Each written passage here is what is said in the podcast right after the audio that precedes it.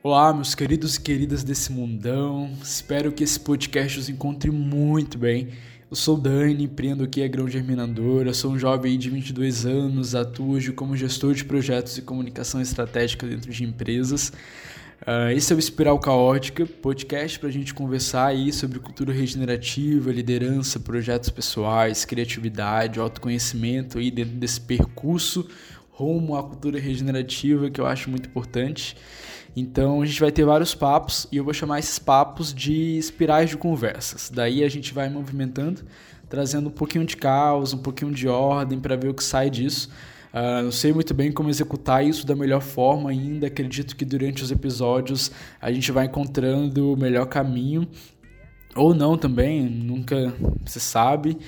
É, assunto de hoje, como vocês provavelmente já viram aí no título ou na capa, é criatividade cíclica. Mas logo de antemão, quero ampliar esse conceito de criatividade para além da área criativa, do artista, do designer, do produtor de conteúdo, do empreendedor. Uh, com certeza o que a gente vai falar abrange tudo isso sim, mas eu queria limitar apenas, não queria né, limitar apenas nesse campo. Então aqui nesse episódio vamos entender criatividade como a atividade de criar, que é uma característica aí da vida e de todo o universo que nos rodeia. A gente está o tempo todo criando, recriando, reciclando, ressignificando, uh, replicando, remontando, sei lá.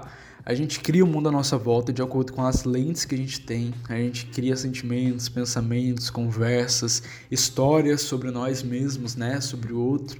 Assim como a gente usa a criatividade para o lado profissional também, né, o tempo todo, não apenas limitando a função aí do profissional criativo, mas em toda essa área que envolve o, o lado profissional, né, seja qual profissão for. Então, criatividade é a própria atividade da vida. E para usar de base para a espiral da conversa de hoje, eu quero olhar para os sistemas vivos. Uh, se a criatividade aí é uma característica da vida, porque a gente não olha para como a natureza se comporta e cria, e daí construímos uma jornada de aprendizagem em cima disso, né? E é aí que a gente começa a falar um pouquinho e praticar um pouco essa cultura regenerativa, né? Uh, os sistemas culturais que a gente tá hoje, que a gente está integrado hoje, é tipo degradante, desgastante. A gente foi ensinado que o mundo é uma máquina e que a vida é uma linha de produção de pessoas iguais, quase uma linha de série de seres humanos. Então, como a gente traz a vida de volta para esse sistema natural e quebra esse paradigma dominante que é tóxico hoje. Uma das respostas que eu venho propor nesse episódio é a gente começar a olhar para a natureza com outros olhos, né? É, a gente aprender a ser natureza de novo, né? Reaprender a ser natureza, a ser parte desse ecossistema. Uh, e a natureza ela trabalha não apenas para sustentar a vida, mas para multiplicar a vida, que é a própria regeneração. É, e por que, que eu estou falando tudo isso? Assim? Porque uma característica que eu observo na natureza é que ela não trabalha de forma linear. A natureza é cheia de ciclos, nada morre, aquela frase, nada se cria, tudo se copia, ressignifica, recria. Então, na maioria das vezes, quando a gente fala de criatividade, que é essa atividade de criar, a gente carrega muito o que a cultura traz pra gente sobre a lógica da produtividade, do ágil, dos meios de produção, ah, da constância uh, do estar bem o tempo todo, do estar criando relacionamentos e sentimentos bons o tempo todo, de estar empreendendo e tendo ideias de negócios revolucionários o tempo todo. E hoje ainda com as redes sociais a gente ainda se compara se culpa por não estar produzindo como fulano, por não estar com a vida tão boa como ciclano, por não ter a profissão e a liberdade de Deltrano e tal. E daí a gente anula a nossa própria subjetividade e ok, é normal, o próprio sistema apoia isso de anular a própria subjetividade desde quando a gente é pequeno.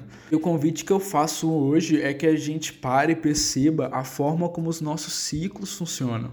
E para isso eu vou pegar uma metáfora da natureza que é a das estações do ano.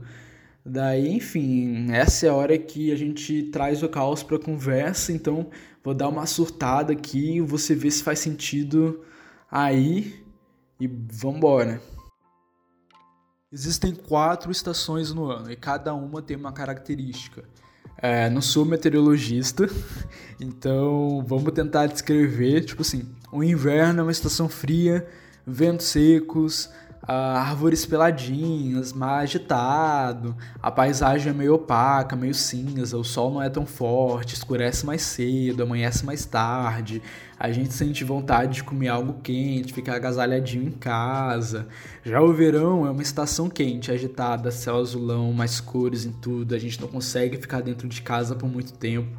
Então, características diferentes, são características diferentes. Agora, para eu não me perder falando sobre estações do ano, vou tentar ir direto ao ponto, assim. A técnica que eu quero apresentar para a gente dar uma checada em como tá o nosso eu criativo é se perguntar qual é o clima interno que eu estou sentindo hoje, ou na última semana, ou no último mês. Daí não sei a melhor forma de fazer isso, tá? É, se pra ti é escrevendo, digitando em um grupo do WhatsApp com você mesmo, falando sozinho de frente pro espelho com alguém. A ideia é que você consiga explorar tudo, as minúcias. Às vezes a gente tem tanta dificuldade em transformar sentimentos em palavras, é, por isso eu gosto de me apoiar em metáforas, tipo, ah, hoje choveu pela manhã, à tarde abriu um sol tão forte que nem parecia que estava chovendo antes. Mas aí no final da tarde o vento ficou frio demais, mesmo com o céu limpinho. É, então tentar achar essas, essas minúcias aí que fazem toda a diferença e que ajudam a gente a traduzir um pouco mais do nosso mundo interno. É, e a proposta é essa, é ir percebendo se a gente consegue identificar alguns padrões de clima interno para a gente reconhecer a estação que está dentro da gente. E é aí, meus amigos, que entra a subjetividade. Cada um é um mundo separado, cada mundo tem os próprios climas, as suas próprias leis, as suas próprias formas de, de se organizarem em estações e quando a gente faz esse exercício, a gente vai aprendendo como o nosso mundo funciona e como a nossa criatividade é afetada pelo nosso clima interno. E às vezes as estações podem ser rápidas ou às vezes mais lentas para mudar, enfim, de uma para outra. E essa investigação de si e da sua própria potência criativa é muito preciosa. Bom, agora sim eu vou pegar esse papo todo e vou fazer um recorte é, para a gente convergir para um final, né? Senão vai ficar muito extenso esse podcast. Se vocês quiserem, a gente pode conversar mais sobre isso e trazer outras espirais de conversa é, ou outras pessoas para falar também. É, mas agora eu gostaria de fazer um recorte para a vida profissional, né? Aliás, a Grão trabalha com lideranças regenerativas. Então, o grande insight que a gente pode tirar disso é saber que um projeto é cíclico.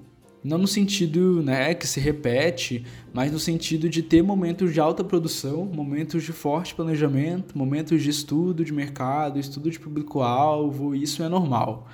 Mesmo, mesmo, mesmo, algumas frentes startupeiras aí dizendo que não, dizendo o contrário, mas eu acredito muito nessa lógica cíclica para a vida e para projetos também. Aliás, a gente não é máquina, né? Nós somos pessoas criando para pessoas, né? Vidas criando para outras vidas de forma saudável, com modelos e metodologias sustentáveis, não só ambientalmente falando, mas social, emocional e tal também, de uma forma um pouco mais cristalizada é, para projetos a gente tem o inverno, que é o tempo de descanso, da renovação, é, o tempo certo aí para algumas coisas, alguns processos, produtos, serviços ou até mesmo times amadurecerem e gerarem aí um novo impulso, uma nova ideia, criatividade, começar a se aquecer aí. Daí depois a gente tem a primavera, que é o tempo que a gente planeja, prepara, semeia, convida, reúne, colabora, cria, coloca no papel, coloca no trelo. Depois vem o verão, que é o trabalho pesado, a execução. A gente tira as ervas daninhas que cresceram durante o, a primavera, durante o momento que a gente estava planejando. É, daí a gente tira essas ervas daninhas para que, o que aquilo que a gente está plantando e germinando cresça e se desenvolva bem.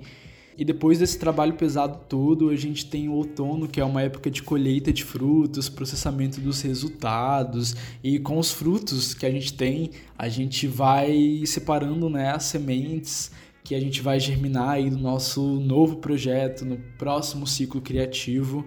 É muito importante que a gente, como líderes regeneradores, crie empresas e processos dentro das empresas que respeitam essa lógica cíclica, para que o crescimento então aconteça de forma sustentável, colaborativa, saudável e não de forma desenfreada, doidado por aí. Porque acredite, essa forma doidada a longo prazo não faz bem para o sistema, né? Então, como toda mudança começa primeiro dentro, proponho como primeiro passo essa autoinvestigação é, desse nosso processo criativo é, interno, dessa nossa atividade de criar, para que só então a gente consiga espiralar isso para fora e regenerar a realidade que está na nossa volta. Dessa forma, criando projetos, empresas, times regeneradores e que colaboram para trazer mais vida e para mudar o paradigma dominante aí da nossa sociedade. Então é isso, meus queridos e queridas. Essa foi a nossa primeira espiral de conversa, o nosso primeiro episódio. Quero muito saber o que vocês pensam sobre isso, se fez sentido, se não fez sentido nenhum e como vocês receberam tudo isso aí. É, você encontra a Grão Germinadora no Instagram, que é arroba Grão Germinadora. Bora manter essas conversas vivas. Até o próximo episódio. Beijo!